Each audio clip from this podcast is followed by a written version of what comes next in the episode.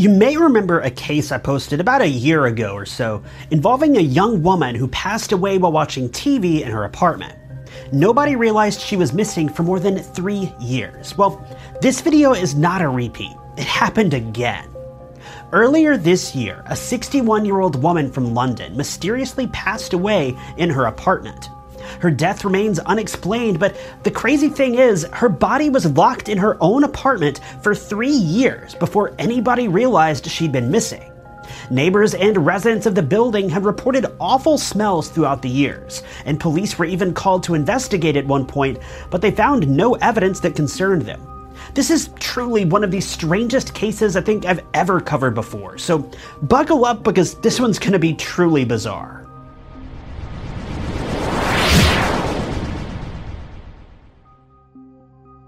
This true crime case is disturbingly haunting, and it's definitely not one for the faint of heart.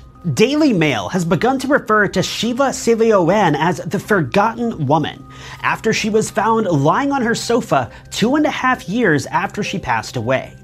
The article goes on to label the case as a horrifying parable of loneliness and neglect. Sheila wasn't known to have any close friends or any friends at all for that matter.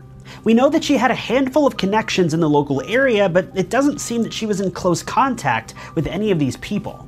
For example, she was a medical secretary, but as far as we can tell, when she stopped showing up for work, no one bothered to look for her. She also had at least one doctor in the area, as we know that she suffered from inflammatory bowel disease.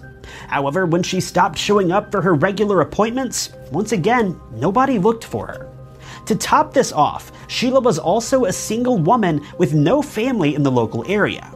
Once police became aware of her strange and unexplained disappearance, they dug a bit deeper into her past and found that she had immigrated to London from Africa. Investigators contacted her remaining family, who had never met her, mind you, and informed them of her passing, but even her family barely knew of her, and they didn't have any photos of her. The only photo we have is from her passport, where she's standing with a blank expression in front of a white background. What's truly terrifying about this case is that the neighbors who lived in the apartment building with Sheila knew something was wrong. Sometime around August or September of 2019, several of her neighbors contacted the company who owned the apartment complex and reported a foul smell coming from the hallway near Sheila's room. Peabody, a charitable housing organization who helps tenants meet their rent payments, was contacted multiple times, but they never sent anyone to check on her. Investigators say that after speaking with witnesses, they were told that the smell grew worse and worse over the following months. But all of their reports fell on deaf ears. To make bad matters worse, officers and crime scene detectives also say that neighbors reported maggots and flies crawling around near the door of Sheila's apartment. But even this didn't raise any alarms with the building's owners or the charity organization. Karina White, a close neighbor, spoke with investigators and said that she'd noticed the bugs flying around for quite some time, and that she felt guilty for not doing more to try to contact Sheila. You've got to realize that dozens of people should have contacted Sheila in person, including her colleagues, the police, utility companies, literally any of these people should have known at some point. According to case files and police records, only two people showed up for her funeral a representative of the Peabody organization and Sheila's own brother, a brother who had been convicted of murder and hadn't seen or spoken to Sheila in at least a decade. Several of her neighbors had spoken to detectives and building managers throughout the years and informed them that her mail bin was completely full. In fact, it's rumored that it had begun to overflow at some point. Based on crime scene photos that I found online, it seems that her mail bin was either dumped or delivered to her room directly at some point during this nightmare. But still, no one checked on her. When police finally showed up and began to investigate the crime scene, they were met with a scene that seemed to be straight out of a horror movie. They found Sheila propped up on the sofa in front of her television.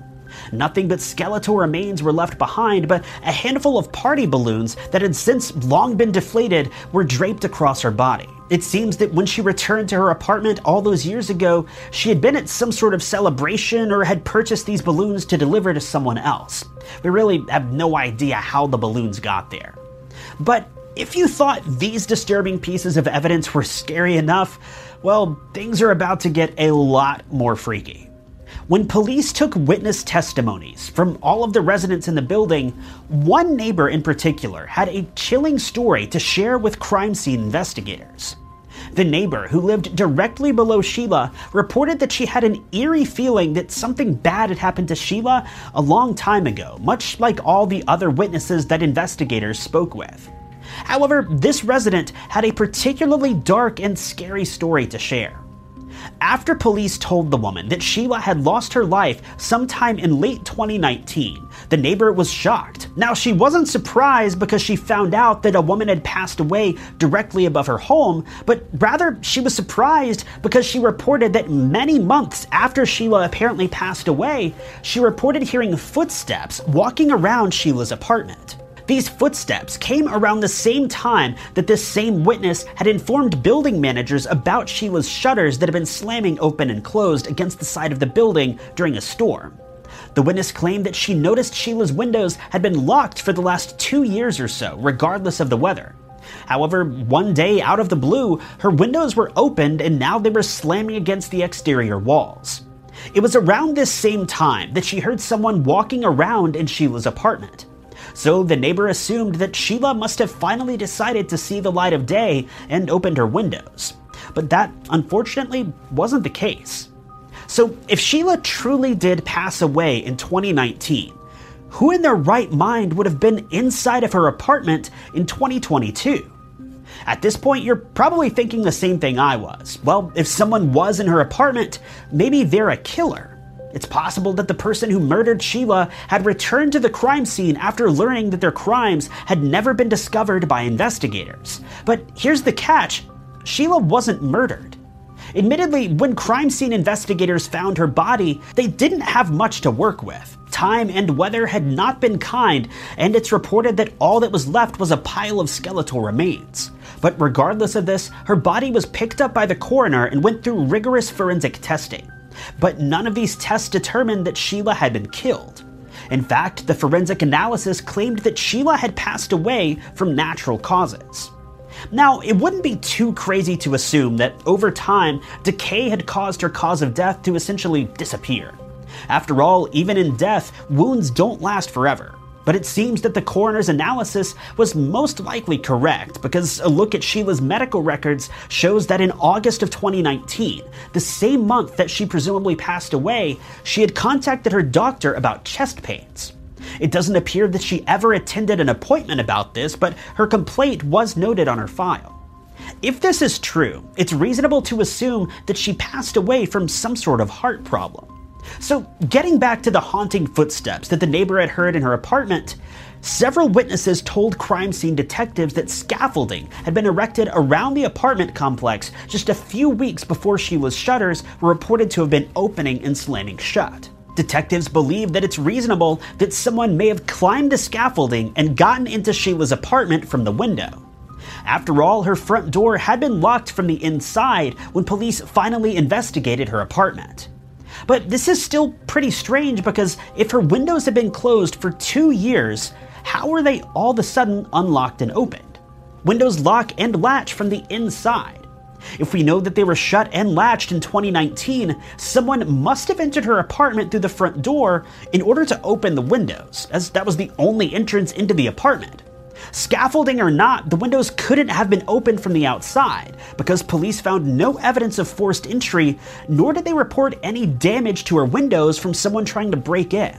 Now, I do suppose that it's reasonable that someone could have picked the latch or lock on her window, but realistically, what are the odds that a burglar would climb scaffolding to the fourth floor of a building and specifically break into Sheila's apartment? There were three other floors that were much more easily accessible, and I guarantee one of those windows on the lower floor would have been far easier to get into and may have even already been unlocked. But police insist that the burglar specifically chose Sheila's window for some reason. I just can't personally fathom how someone could have broken in, seen Sheila on the couch, smelled the awful stench that had been emanating from the apartment, and still managed to walk around as if nothing were wrong. It just doesn't make sense. Now, if you want my personal opinion, that admittedly is backed by zero evidence, I think someone who had a key to her apartment may have claimed Sheila's life, then returned to the crime scene years later. Once they entered the apartment, they opened the window to let the stench out, then left a short while later. One interesting detail is that Sheila's brother was a convicted murderer. So, is it possible that he may have claimed his sister's life as well, but wasn't caught?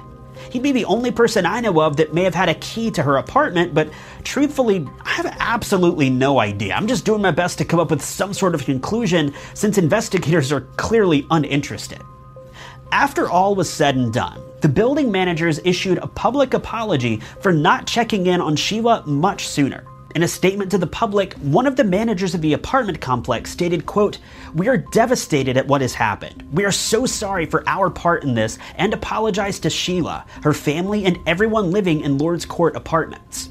When taking action in this case, we didn't ask the most fundamental question Is Sheila okay? But that's the video for today, you guys. I hope you enjoyed it. If you did, be sure to hit that like button. If you loved it, maybe consider sharing, subscribing, or clicking that blue join button below to really show your support for the channel. But my name is Ty Notts. You guys have been lovely, and I'll catch you in the next video.